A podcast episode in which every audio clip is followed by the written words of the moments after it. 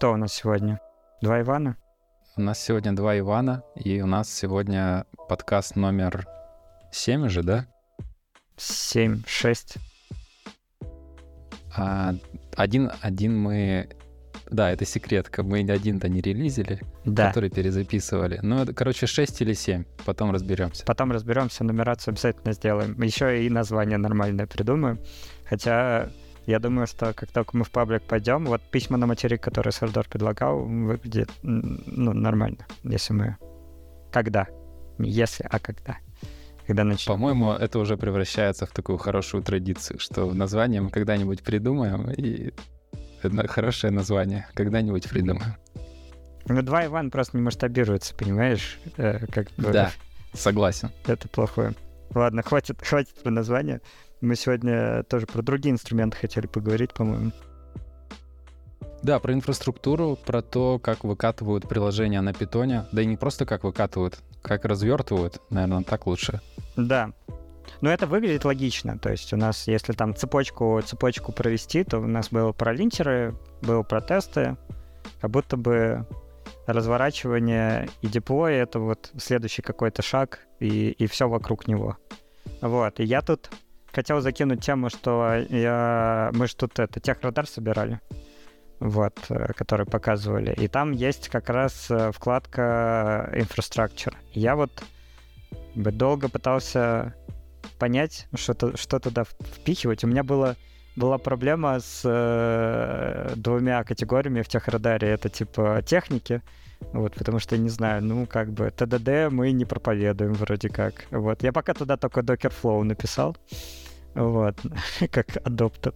А, ты хочешь прямо про концепции больше проговорить? Нет. Я-то думал, что мы больше вот ближе к железу. Да, ближе. Есть предложение даже начать от чего-то, вот от самых простых, от менее замороченных к самым замороченным методам. Окей, давай. И завершим как раз все о том, как мы для своих штук пишем на Ansible наши деплой-скрипты. Давай.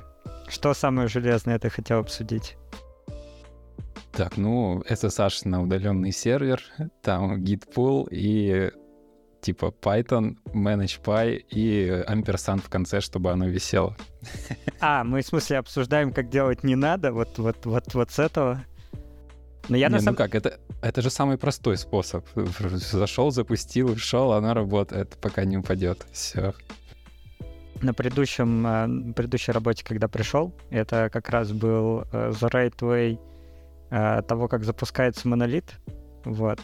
Но, благо, там был сеньорный разработчик, который сразу подключил CI, и ровно то же самое делал CI, вот. Причем я удивлен в том, что там, что у GitLab, что у Bitbucket, потому что у нас там тогда был Bitbucket, что у GitHub Actions по факту есть механизм подкладывания SSH-ключей, вот, чтобы, типа, доступ был до сервака. И я был этому очень удивлен.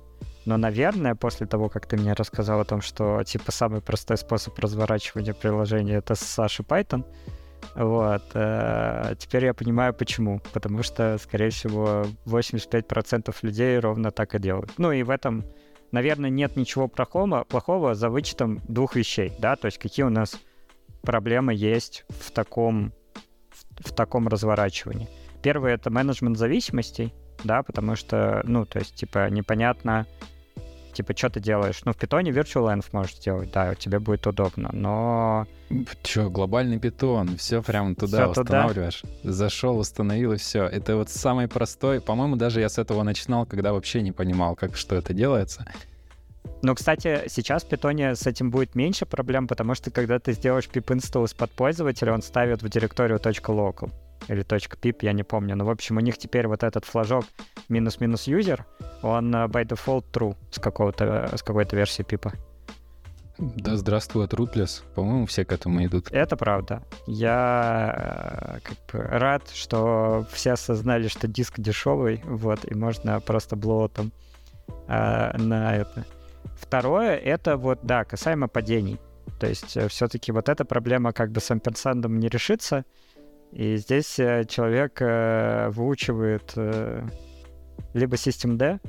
Ну, кстати, удивительно, Я помню, насколько труден был переход в арчах на systemd, ну и вообще, в принципе, в комьюнити. Форки, нет, мы будем использовать только rc-local, или как этот, upstart-d от Ubuntu и всего остального. Но у меня здесь есть примеры 3 знакомых, которые, ну, такие, типа, джуниор-уровни разработчики, которые пришли и сказали, что вот нам там нужно запускать какой-то скрипт, и при этом нужно, чтобы он там перезапускался и все остальное. Им концепция там systemd по сравнению с концепцией докера была, ну, на порядок легче, потому что это, ну, там, какой-то текстовый файлик в понятном формате, который можно положить в систему, и все, и у тебя, типа, будет готово. Ее можно слегка обобщить, концепция менеджеров процессов. Да. Потому что там есть не только те вот мастодонты, которые заложены в дистрибутивах, но есть же всякие циркусы, всякие PM. Даже вот ничего страшного я не вижу на старте, когда ты вообще мало разбираешься, взять даже какой-нибудь нодовский менеджер процессов или какой-нибудь, не знаю, Форман, по-моему, да, на рубях есть. Угу. Ну, то есть без разницы. Любой менеджер процессов для старта нормально. Просто то, что будет тебе как-то рестартить, и ты сможешь зайти, посмотреть, какие процессы запущены. Ну, кстати, удивительно, но вот опять же, как много людей ты знаешь, которые знают Circus. Ну, то есть я вот столкнулся, там много, типа, мы можем зайти на GitHub, там много звездочек, но при этом... Там, условно говоря, в JS-комьюнити, там, по какому-нибудь Reddit или Stack Overflow я вижу, что PM2 прям активно используют. То есть чуваки, которые пишут свои там скрипты базовые, простейшие на JS, на ноде, они как бы стартуют PM2. И они прям все знают, типа, о, PM2 статус, там что-то рестарт и все остальное. Но в питонячем комьюнити почему-то это, ну, не принято. То есть никто не запускает циркусом, скорее все запускают амперсантом. Да, ну в Circus было, если честно, больно наблюдать, когда я туда вливался только и хотел как-то... Мне показалось, что это прям вот то, чего не хватает в питоне, и это можно поддержать, и, блин, Circus будет жить, и все будет круто. Но потом начал спрашивать, где мейнтейнеры, что случилось, как, чего, и там просто вот Тарик Зиада, который все это придумал, вот основной хайп и движ был, наверное, в 10-х годах, или когда там. Ну, короче, уже лет 10 назад. И вот тогда было здорово. Тогда они тоже были докфудерами, они у себя в Mozilla использовали этот Circus и писали всякие плагины, там были крутые коллаборации, как там StatsD, всякие еще какие-то, как они назывались-то, отдельные сервера, интеграции, прямые плагины. Прям вот супер здорово было. А потом он ушел, он вроде угас, и все, и вот эти пошли issue, а мы используем, а у нас не работает. Ну, в общем, это было очень больно наблюдать, и как бы да, может лучше на PM2 и перейти. Тут, конечно, кстати, большой вопрос, который нам нужно отложить, наверное, на какой-то отдельный выпуск на тему того, что есть репозитории, есть проекты, да и в целом есть компании, да, которые... живут за счет мейнтейнера одного, который, типа, ну, никак не выстраивает процессы того, что вот оно будет жить без него. И когда он уходит, оно угасает. А есть люди, вот, как бы, которые пытаются выстроить так, чтобы работало без них, и, как правило, это вот формирует вокруг себя довольно сильное комьюнити, и после этого оно даже с уходом мейнтейнера продолжает жить. Надо вспомнить примеры, но мы это отложим. Как бы хорошая тема. Надо будет записать. Определенно. Окей. Что, 3 уровень? Давай. То есть мы, значит, сначала да. SSH, потом, значит, мы менеджер процессов запустили. Что у нас дальше идет? Я думаю, дальше немножко странный будет такой отход от основного течения. Это системы, в которых, короче, PaaS и SaaS, которые ты можешь у себя развернуть.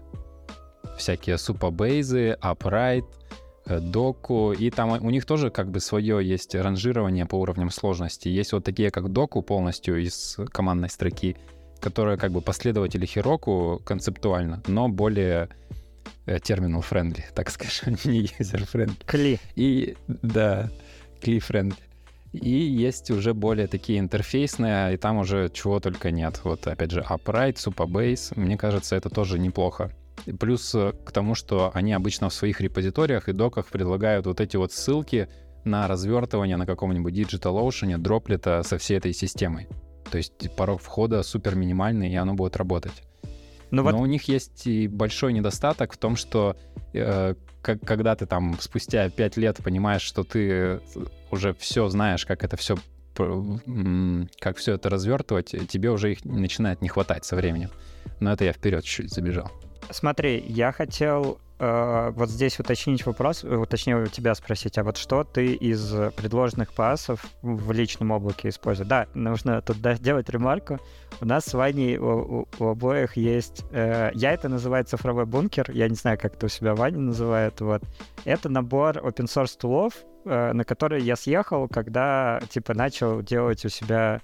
где Google процесс, так сказать, вот, что мне не нравятся никакие облака. Я это делаю там с 2019 года, мне кажется, это никак не связано ни с 2020 годом, ни с 2022. Вот. Но оказалось, что это довольно хорошая тема. Ну, то есть в плане того, что да, там не настолько там клевый, крутой софт, который тебе предоставляют компании, которые это делают на коммерческой, но при этом он там достаточный для того, чтобы его использовать. И второе, у тебя главное, это то, что все данные лежат у тебя, там, в твоей базе или на твоем серваке, и можно с ними еще что-то сделать. То есть ты можешь какой-то корявый Python-скрипт зайти за SSH, запустить, и он будет делать ровно то, что тебе надо. При этом как бы open source, ну, ты можешь не допиливать, а сбоку как бы у тебя это все будет рабочее. Так вот, что ты используешь в персональном облаке из предложенных PaaS? Я его, отвечу на твой вопрос изначально, я его просто называю сервер. Проект-сервер, он у меня так и называется.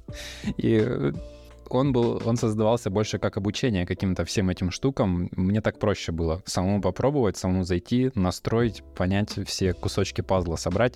Все, понимание появилось, можно идти дальше. Я что только не пробовал. Наверное, из самых более-менее, которые мне понравились, это Dokku, потому что там можно было как раз вот гибко настраивать. То есть я начал погружаться в все эти self-hosted PaaS, когда уже достаточно было опыта и знаний, чтобы самому поднять замороченную инфраструктуру с контейнерами, с их сетями, volume, в общем, со всей вот этой штукой. И мне, конечно, они не заходили. То есть я заходил, понимал, вот здесь можно создать таблицу, а здесь базу, а здесь вот так, и думаю, а здесь бы я хотел вот это поднастроить, а здесь вот это, и мне их не хватало. Пробовал Supabase, и он выглядел самым таким многообещающим в какой-то момент. И оказалось так, что они больше говорят про то, что они многообещающие, а на деле было все ограничено. Самая большая боль — это в том, что self-hosted версия Supabase позволяет создать только одну организацию, один проект. То есть в cloud-версии ты можешь насоздавать кучу проектов, можешь прямо их в админке все видеть. Self-hosted только одна. Там уже люди начали скрипты придумывать, как это все обходить. Пробовал Appwrite. Но здесь еще хотел сказать, что, возможно, кому-то подойдет такой пред-self-hosted PaaS. Это обычная PaaS, потому что у многих из них есть бесплатные планы, бесплатные версии. Такие как Fly.io или Railway, или кто там еще-то. Heroku, по-моему, еще существует, но... Да, но без бесплатного. Уже без бесплатного.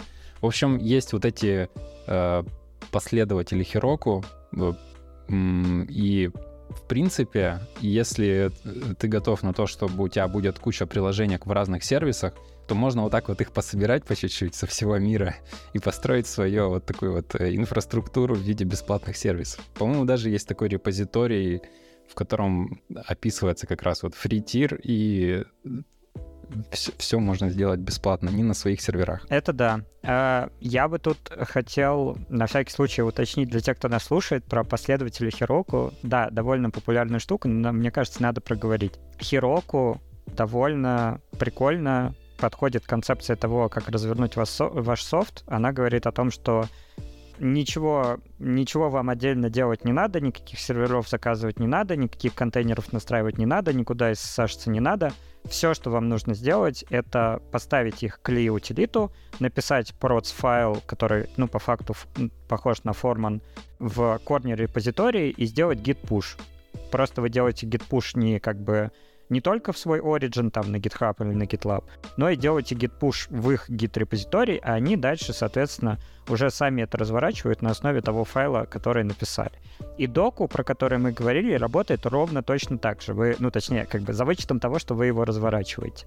Вы разворачиваете сервак, туда там one-click deploy там типа этого доку, и доку по факту забирает весь сервер, и все, что вам нужно сделать, это сделать git-push. Причем мне понравилось в доку то, что они пошли дальше, они сказали, что proc-файл нам не нужен, и там все настраивается через докер-файл, просто там особыми комментами в докер-файле описывается там, сколько каких экземпляров надо поднять, там, какие зависимости и все остальное. Поэтому здесь я плюсую к Ване.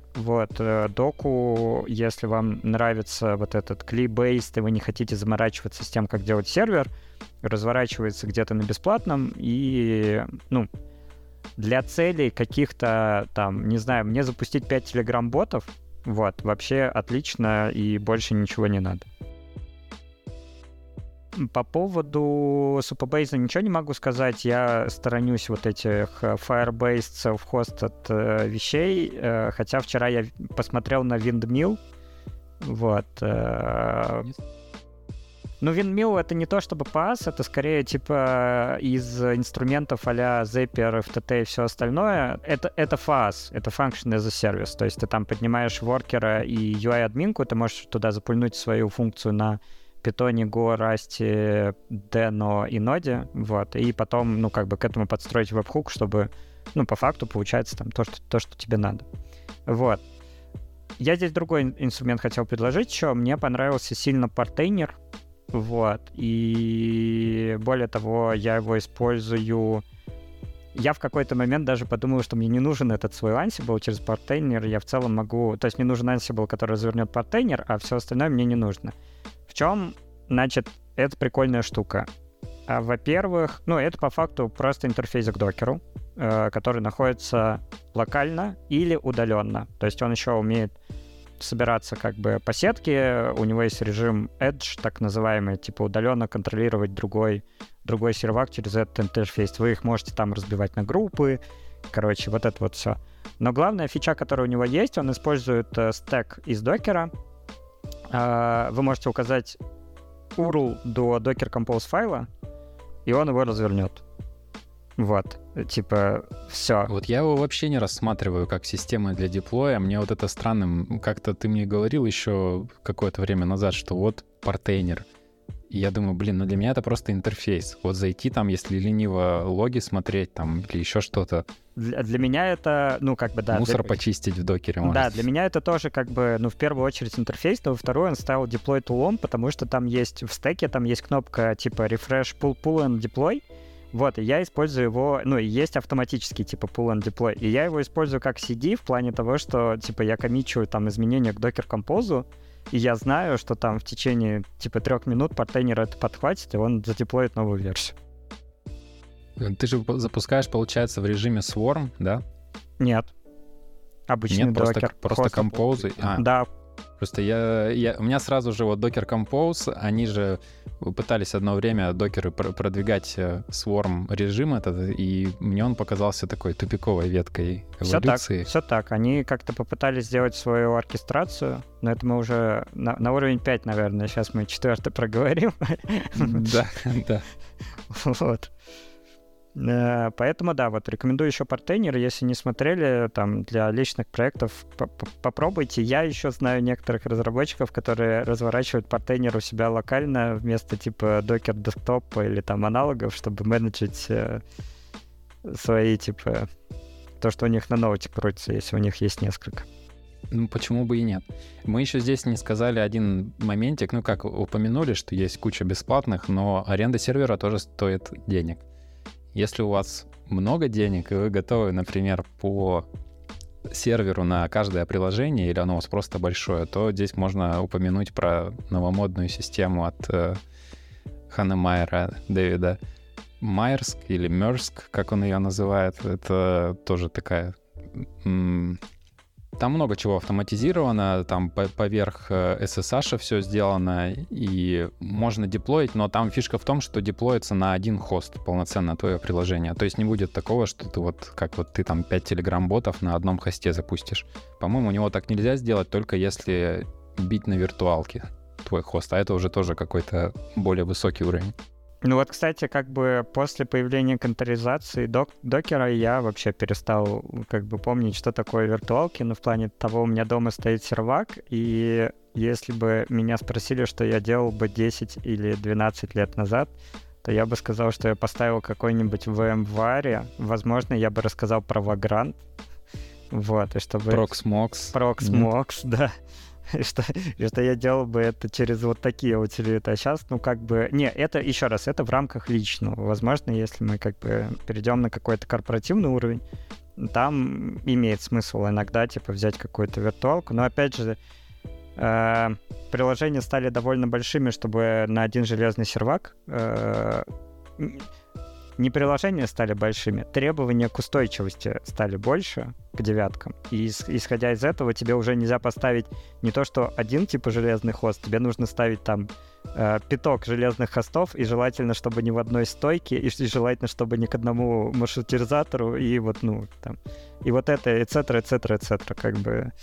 То есть набор требований повышается. Что значит, Portainer был у нас 4-м уровнем, да? Нет, Portainer был 3-м, 4-й — это вот то, что мы как бы руками Ansible колупаем. Ну вот, кстати, я еще хотел такой вернуться на 3-й, значит. У меня долгое время, где-то года 2, на сервере все до Ansible скриптов все было в большом Docker Compose. И это было супер здорово, я не могу не поделиться. Потому что у меня был один Docker Compose файл для всего вообще. Вообще для всего. То есть для всех приложений. Они все были в одной сети. Да, это не супер секьюрно. Но зато это было так удобно, когда я понимал, что, блин, у меня эта VPS-ка заканчивается, я ее купил со скидоном, мне нужно переехать на другую. И мне просто нужно было сделать rsync одной папочки на другой сервер и сделать Docker Compose app. Все, у меня инфраструктура поднималась вся в другом хосте. Блин, так хороший способ. Надо будет подумать. Ты начал рассказывать, и я буду рассказывать опять очередные корпоративные секреты. Вот, но в Ситимобиле тоже был репозиторий. Ну, то есть там в какой-то момент монолит начал распиливаться на отдельные сервисы, естественно. Вот, но при этом как бы зависимость такая, что тебе, если надо разработать, ну, ты как бы либо деплоил ветку, либо тебе как-то это все надо было собрать, ну, типа, у себя на ноуте. И в какой-то момент это стало настолько сложно, что появилась репозиторий, ну, как бы, типа, как поднять монолит, в котором лежал один Docker Compose файл, который, ну, типа, тянул все имиджи, вот, и, ну, там... И подключал локальные директории тех сервисов, которые тебе нужны. Ну, то есть там было прописано, типа, если вы хотите вот это, вот здесь, значит, волюм такой раскомментите и как бы можете разрабатывать. Это было так удобно, но это было так странно, потому что, ну, то есть, типа, у тебя там требования к твоей тачке сильно повышались, потому что у тебя порожняком очень много. Ну, то есть там как минимум по базам данным там было и Muscle, и Redis, и Tarantul, как бы и Kafka, и, ну вот, в общем, все на свете, что тебе надо было поднять. Уходя немножко от темы развертывания питонячих приложений, предостережение вот к этим всем системам еще одно. Когда Docker Compose один большой, начинаются там странности, когда хочешь развернуть приложение, которое сами для себя поднимают контейнеры. Какой-нибудь дрон, или там, я даже не знаю, какой еще пример. Ну, короче, которым ты даешь варлип-сокет туда даешь. Вот. И они даже предостерегают, но на практике я таких проблем не видел, прям таких больших. Ну, то есть, да, он жалуется, у вас будут потери данных, у вас все сломается. У меня ничего не ломалось. Может, я везунчик, но это предостережение, которое нужно транслировать дальше. Но в целом, как бы вот это вопрос безопасности, да, никогда... Ни при каких обстоятельствах, если не знаете, что вы делаете, не шарьте Docker Socket с какими-то приложениями. Docker Socket — это примерно как пошарить root. Вот. То есть действие аналогично. Docker демон реально имеет доступ ко всей вашей системе. Можно сделать что угодно, поднять контейнер с чем угодно, вызвать команды какие угодно. То есть это такое довольно дырявое место с точки зрения того, когда туда появляется доступ. Да, или какой-нибудь тогда уже переходить на подман и rootless контейнеры. Хотя в докере ведь тоже уже rootless появились какие-то. Да, тоже появились. Но это вот в рамках, когда они как бы контейнер runtime environment типа договорились, как они будут делать. Они все начали под одну гребенку переделывать. Так, ну переходим к нашей домашней теме. Домашняя тема. 30 минут мы что-то непонятное здесь загоняли, а сейчас вот как раз то, что хотели рассказать. Мякотка, да. Короче, мы пишем скрипты на Ansible, и нас это устраивает. И мы это делаем не только лично, но и в островке, и очень любим. Да, все понятно, все хорошо, все пишите на Ansible. Не, на самом деле, давайте так, еще раз, мы там несколько раз сказали про докер, давайте все-таки как бы скажем, что докер — это супер полезная штука с позиции Есть очень старый доклад, по-моему, от 2018 года от нашего бывшего коллеги Антона Егорова, который рассказывал, что докер — это на самом деле не как бы там система запуска каких-то контейнеров, а докер — это система сборки и упаковки пакетов. Вот. То есть раньше были и остаются DB, RPM и все остальное. Сейчас поверх этого появилась абстракция Docker для того, чтобы воспроизводить типа ту среду, которую тебе надо. Тот virtualenv, тот Python, те версии там сишных зависимостей и все остальное в среде, что тебе надо. Не знаю, шрифты. Последний мой комментарий — это настройки шрифтов для PTF-генератора. Вот. Как бы это тоже периодически приходится настраивать. И когда вы используете докер и подставляете к нему Ansible, это просто настолько как бы хорошая и сильная связка, потому что Ansible плейбуки плюс-минус у вас становится типа один include, который как бы, в котором ты указываешь только образ, который тебе надо. Образ, порты, environment. Там. Примерно то же самое, что в Docker Compose обычно раскачивается. Но... Да, они очень похожи, они максимально похожи. Максимально похожи, да. Вот. Но при этом как бы... Вот Ваня рассказывал о том, что надо было сделать AirSync и Docker Compose. В случае с Ansible вам, скорее всего, придется как бы просто поменять в хост, в инвентаре Ansible, типа, где у вас, нажать Run и как бы все. Возможно, еще прикрутить бэкапы, да, вот в виде этого AirSync. Но там раскатать это на второй хост, на третий, на десятый становится там сильно легче. Ваня просто сервер, у меня 3 VPS-ки и 1 домашний сервак, вот, и 1 Raspberry Pi, 5 уже. У меня целый дата-центр, вот. Тогда у меня 2 получается. 1 дома, который, который я берегу и храню. Хотя нет, тоже 3 получается. Бэкап я на Synology. То есть я Synology, домашний сервер и сервер где-то в интернете. В общем, вот мы и сформулировали критерии перехода от 3 к 4, как бы в тот момент, когда вам перестает хватать одной VPS-ки, скорее всего, вам нужна система управления серверами, так называемый infrastructure as a code, и в этом случае Docker Compose уже меньше подходит, потому что, типа, тебе нужна система, которая этот Docker Compose донесет до нужного места. И вот здесь, как бы, Ansible выглядит максимально привлекательным по сравнению с альтернативами, потому что он запускается локально, ходит по SSH, просто вызывает команды, которые в нем написаны, старается не менять, не делать чего-то деструктивного, вот, если ты его там не попросил, хорошо.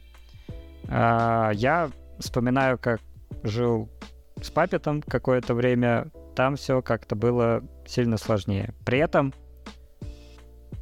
с точки зрения соответствия инфраструктуре тому, что написано в репозитории, это больше. Потому что, типа, Puppet, Slave раз какое-то время любые изменения откатят тебя до нужного состояния. Тут можно дать рекомендацию, если сразу захотите нырнуть в Ansible, не пытайтесь сделать все вот супер красиво, идиоматично, как просят в доках или как делают мастодонты, вот все раскидать по ролям, все по групп варс, все прям вот, все красиво, не надо. То есть можно начать с одного файлика, он же вообще же настолько минималистичен может быть. Ты можешь один файлик tasks иметь просто или какой-нибудь main YAML, в котором будет все перечислено и просто обойтись одним файликом и постепенно наращивать. Потому что концепции не всем заходят. Ну, я по себе сужу. Мне не сразу зашли концепции Ansible, как вот эти роли, как папочки там раскидываются.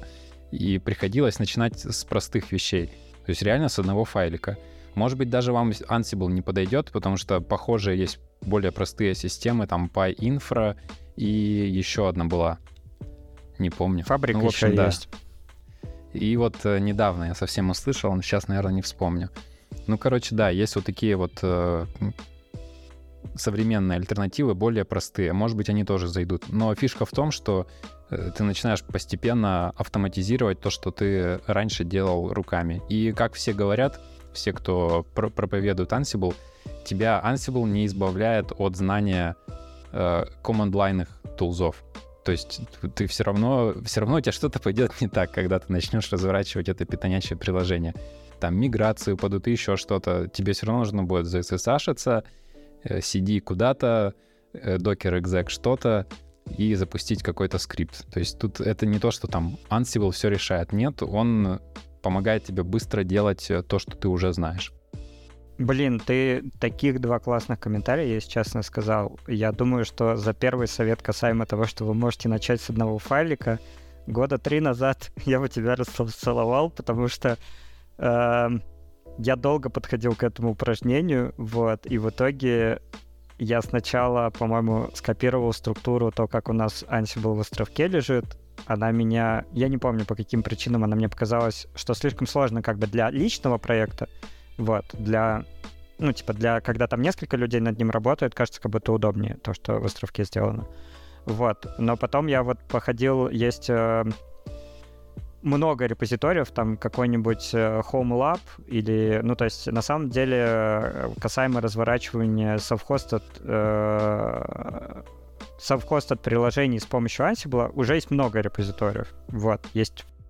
С NAS-ом еще какой-то, как-то репозиторий назывался. Вот есть Sovereign, который VDS-ку там тебе тоже разворачивает. И я скопировал структуру оттуда. Если честно, я сильно больше плевался. И я вот дропнулся до состояния, что у меня все в одном файлике, после того, как я прям кактуса поел и всего остального. И здесь Ваня не... Мне кажется, я его там подуточню по поводу Group Wars и всего остального. У Ansible прямо в документации написан порядок резолвинга переменных в плане того, типа, какая переменная у вас там в реальности подставится. И там, по-моему, если я не ошибаюсь, 18 пунктов. Я сейчас могу зайти, но там их точно больше 10. И просто осознать это там с какого-то первого или второго раза нельзя. Но при этом, если ты сделал просто один файлик, в котором как бы лежат все переменные, ты гарантированно как бы ничего не упустишь. Как бы вот он у тебя есть, как бы он точно будет такой, и ты не забудешь. Да, по-простому комментариями разделил блоки кода визуально. И все, это вот для таких сервисов, это для таких очень удобно. Да, и все. И больше тебе по факту ничего не надо. Вот. И здесь по поводу Group Parts, тоже далеко не отходя от этой темы, я сразу хотел бы рассказать ребятам, что у Ansible есть свой встроенный Vault, как бы, и ничего страшного в том, что вы храните свои переменные. Вы можете даже как бы вот этот там свой репозиторий хранить в публичном GitHub, если его как бы зашифруете валтом. Валт там AES SHA-256, если я правильно помню, by default, типа достаточно хорошее шифрование, чтобы не переживать за тему того, что у вас там секреты утекут. Если вдруг вам... Причем мне еще нравится интеграция, кстати, с VS Code. В VS Code есть плагин. Ты можешь, типа, выделить строчку, нажать «Зашифровать», и он зашифруется. И все нормально. О, круто. Да, круто. А Ansible, когда прогоняет скрипты, он автоматом, ну, типа, то, что зашифровано, расшифровывает и в правильном виде это подкладывает. Ну, и здесь можно прорекламировать pre-commit hook. Тут как-то мне Ваня сказал, что это проверяется у него скриптом, зашифровано ли перед коммитом. Вот, и мне не понравилось, как ребята этот скрипт написали. Я, сделал pre-commit hook, так что заходите на GitHub, если заинтересует. Про Кли тоже вот хороший комментарий, причем я, пока ты не сказал, не осознавал его. Но здесь тоже есть клевое уточнение. У Ansible 4 уровня вербозности, как у таких вот больших инструментов, и когда ты включаешь, ну, вроде 4, вот, и когда ты включаешь www, он вообще тебе напишет, что он там по SSH вызывает. Вот, прям ровно ту команду, и ты ее можешь скопировать, и пойти, и как бы запустить, и все будет, ну, типа, как-то воспроизвести свою ошибку для того, чтобы ее починить. Еще пара моих подходов, не знаю, насколько они правильные, но мне не нравится... Ну, короче, мне достаточно одного инстанса Postgres. Если я пишу какую-нибудь приложеньку на Django, и обычно у меня экспериментов много, я там раз там 2-3 приложеньки этих написал за какое-то время, я не хочу под каждую из них поднимать контейнер с Postgres со своими. Это, у меня есть один контейнер Postgres. И в Ansible есть отдельные прямо таски, которые заходят в контейнер, проверяют, есть ли база, и создают ее. Ну, то есть я не тащу эту логику куда-то еще, хотя... Я вот не помню, Django-то создает базы или нет. Нет. Я сейчас Вот. Ну, короче, вот такие вот вещи тоже можно автоматизировать. То есть, если нет базы, создать базу. Понятно, что она будет использоваться только один раз, вот, поэтому можно какую-нибудь переменную в твоей роли сделать там up init, и чтобы он не заходил в последующие разы. И что-то еще хотел...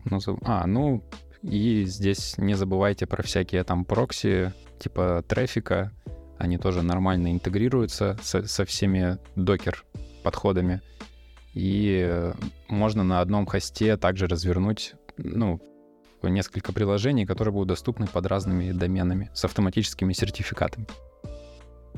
Удивительно, как мы, короче, доходим до одних и тех же решений, потому что у меня тоже один Postgres, я тоже использую, ну, то есть ты просто сказал создать базу, там на самом деле 3 шага: создать базу, создать пользователя и выдать пользователю права до базы. Вот, хотя, может, у тебя все под Postgres ходит на Яре. У меня все, я доверяю пользователю Postgres, он знакомый мой.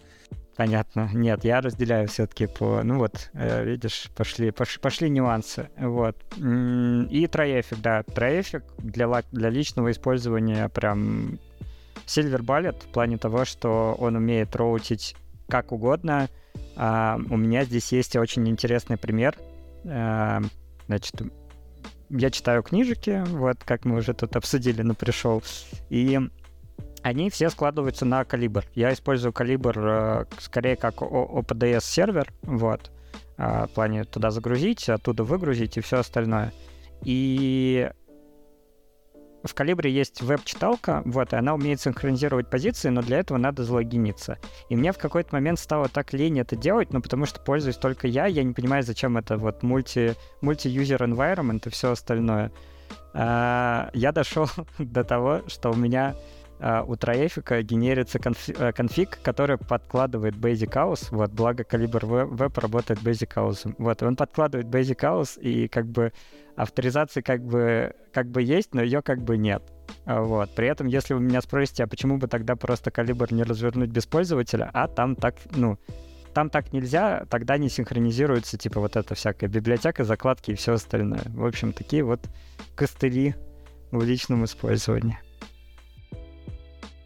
Следующий уровень. Да, оркестрация. Да. Мы об одном, значит, думаем. Ну, нам здесь не хватает... Перед этим надо... Давай. 4,5 есть. В какой-то момент задалбливает и создавать виртуалки. Вот, и на всякий случай надо об этом рассказать. Как бы есть... Появилось уже несколько инструментов, как минимум я знаю 2, это Terraform и Pulumi, вот, которые описывают работу с клаудами, да, у которых есть API-шки для того, чтобы создавать виртуалки и так далее. И там, если мы говорим про какой-то корпоративный уровень, то оркестрация плюс автоматизированное создание виртуалок плюс Ansible, скорее всего, то есть я всегда видел все-таки все 3 связки, то есть, ну, там, или Puppet, то есть у тебя есть код, который создает виртуалку, есть начальный вот этот infrastructure as a code в плане того, что мы там, нам нужно поставить докер, завести дефолтного пользователя, там, ну, короче, какой-то Ansible скрипт с бутстрапом, и 3, да, что мы уже его добавляем непосредственно в какой-то кластер, это может быть Nomad, может быть Kuber, при этом Кубера, как мы знаем, поставок есть чуть больше, чем 5 штук. K3S. Уже слишком много. K3S, K8S, этот... Microcates. Микрогейтс, да, я забыл. Сейчас флантином разворачивали. У меня в голове верф, но верф это сборщик. А у них еще... Сейчас. Это важно. А Terraform, Pulumi, они ведь оракловский Cloud Init используют в том числе, да? Да. Декхаус, вот я вспомнил. Точнее, загуглил. Моя гуглфу еще довольно быстро. Хотя скоро станет бесполезной наукой. Да. Да, раньше мы учились писать в Google запросы, теперь учимся писать промпты. Ну вот, ты использовал Terraform или Pulumi? Нет, не было необходимости. Для меня это какой-то вот такой сакральный процесс, немножко как вот приятно зайти на свежую тачку и ее настроить, и что-то там посмотреть, полазать. Поэтому не хочу это автоматизировать. Окей. Давай про оркестрацию. И сразу скажем, что да, мы не любим Кубер. Да, нам здесь не хватает человека, который любит оркестрацию. Вот я сейчас подумал, надо как-нибудь будет Стаса Лосева позвать, и чтобы он рассказал про свой домашний сервер. У него там все на кубернетисах. И прям вот он кайфует и рассказывает это так, что, я думаю, интересно было бы всем послушать. Я пробовал Nomad. Мне показалось, что Kubernetes для меня слишком, и я посмотрел, когда на все этот ворох, я думаю, не, лучше что-то более ограниченное и Nomad. То есть я пробовал связку Nomad, Consul, я тогда попал на бесплатные виртуалки Oracle на армах, развернул у них в нескольких там, по-моему, в двух дата-центрах. Короче, у меня было около 6, что ли, тачек в разных географических зонах, то есть я пробовал прям вот полноценный кластер распределенный. И это, конечно, была боль. То есть это битва с фаерволами, битва с консулом. Консул с Номадом быстро подружились, все хорошо. Потом, как все это автоматизировать. И, в общем, в какой-то момент я понял, что не, это добавляет головной боли больше, чем пользы. И как бы как эксперимент было интересно. Но пользы для личных целей я не увидел. Да, я соглашусь, что для личных целей, скорее всего, это будет какой-то оверкилл. Если представлять кубер как айсберг, вот, а там есть вот эта верхушка, которая торчит и которая приятная, ну, такая, типа приятная для разработчиков, вот, в плане того, что, здесь можно описать, сколько у меня подиков, здесь деплоймент, значит, у меня стратегия роллинг релиза, значит, макс сурж 25%, все вообще, Helm install и погнали, как бы. Просто замечательно. Ну, сначала надо разобраться, сколько этих вещей, но, как бы, все равно, в целом, когда привыкаешь, становится даже удобно. То есть, типа, очень много вещей, которые в островке сделаны своими руками, а там как бы есть из коробки, как тот же ингресс, вот, который можно по-всякому настраивать. Вот. А когда ты переходишь на уровень инфраструктуры, ты не понимаешь, как бы, зачем, что, почему, зачем столько кубиков, как их менеджерить, и вообще... Я где-то тут недавно читал твит о том, что Kubernetes — это на самом деле автоматизация сети. Вот, и я долго думал над этой мыслью и понял, что в целом-то, ну, как бы, да, но нет. Там для меня это скорее шедулер по свободным ресурсам, вот, но автоматизация сети, там это довольно большой кусок все-таки, потому что тебе же нужно не только этот под развернуть, но как-то к нему доступ, типа, дать какому-то трафику и всего остального. Я помню, как люди говорили, что IP Tables захлебывается от количества правил, которые Кубер типа делает, когда подов слишком много. И это даже была рекламная статья Номада, типа сколько можно оркестрировать подов с помощью типа Кубера, а сколько с помощью Номада. Классика, как Apple против Microsoft. Да. Ну и вот это вот неприятное ощущение, что ты не знаешь, что у тебя происходит в этом кластере. То есть... Когда ты все автоматизируешь, и у тебя масштабы твоего приложения, компании большие, наверное, это хорошо. Ну, то есть ты знаешь, что у тебя кто-то контролирует там 2-3 реплики. Когда личных, когда у тебя оперативка там уже под 60%, и ты думаешь, блин, лучше бы он мне сейчас не заскейлил. Вот это, и как бы... Вот то, что у тебя не помещается в голове, вся вот эта вот, как это, сеть, которую он построил, это напрягает лично меня. Ну это, знаешь, ты просто начал рассказывать, это же любимые темы с... Мне нужно... то почему у нас упал сервис или приложение? Да, потому что мне надо потюнить ВПА или ХПА. Знаешь, там вот эти две, как бы, любимых параметра в кубере. Или ты не доходил до них? Нет, мне ВПА — это Vertical Pod Alignment. Ну, то есть, типа, как мы в рамках одного сервака сколько максимально ресурсов мы можем по подам потреблять. Вот. А ХПА — это Horizontal Pod Alignment. Это, типа, на какие серваки, в принципе, поды могут попадать. Вот. То есть, там...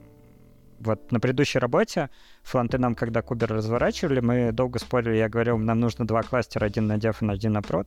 Но так как там не было довольно большой нагрузки, вот, мы решили сделать один кластер, и у нас как раз был типа лейбл Dev, лейбл Prod, и это, ну, как бы распределяло их по сервакам. Вот, при этом как бы кластер, оркестрация вся была одна. Ну что, есть еще 6 уровень. Или уровень дзен. Это когда ты возвращаешься к первому и понимаешь, что тебе ничего это не нужно было. Он, кстати, происходит даже уже на уровне кубера. Ну, то есть ты вот постигаешь этот дзен, потому что в кубере есть... ты можешь сделать экзек в любой под, и это по факту тоже тот же самый SSH. Вот. И да, есть в этом какой-то... Есть такая статья Heptagon of Configuration. Вот, когда у тебя сначала нет конфигурации, потом ты делаешь текстовый файлик, потом ты понимаешь, что тебе не хватает текстового файлика, ты начинаешь делать DSL, вот, потом тебе не хватает DSL, ты начинаешь делать конфиг как программный код, и потом как бы у тебя становится слишком сложно, и ты говоришь, что все, у меня не будет конфигурации, я буду как бы... У меня opinionated tool. Highly opinionated. Я думаю, на этом все. Мы замкнули цикл. Надеюсь, вам было полезно. Сегодня больше про какие-то наши домашние, чем про какие-то рабочие моменты. Но, если честно, мне кажется, нам с вами очень хотелось поделиться с вот этим коротким промежутком в 10 минут, как мы пишем Ansible для себя. Вот. Призываем всех писать как бы докер-файлы, докер-композы и Ansible к своему софту, который вы пишете либо в личку, либо в паблик. Да, все равно рано или поздно придется задеплоить то, что вы сделали. Ну, мы надеемся, что вы будете больше деплоить своих приложений, поэтому, да, это все равно надо знать это. Всем спасибо. Всем пока. Пока-пока.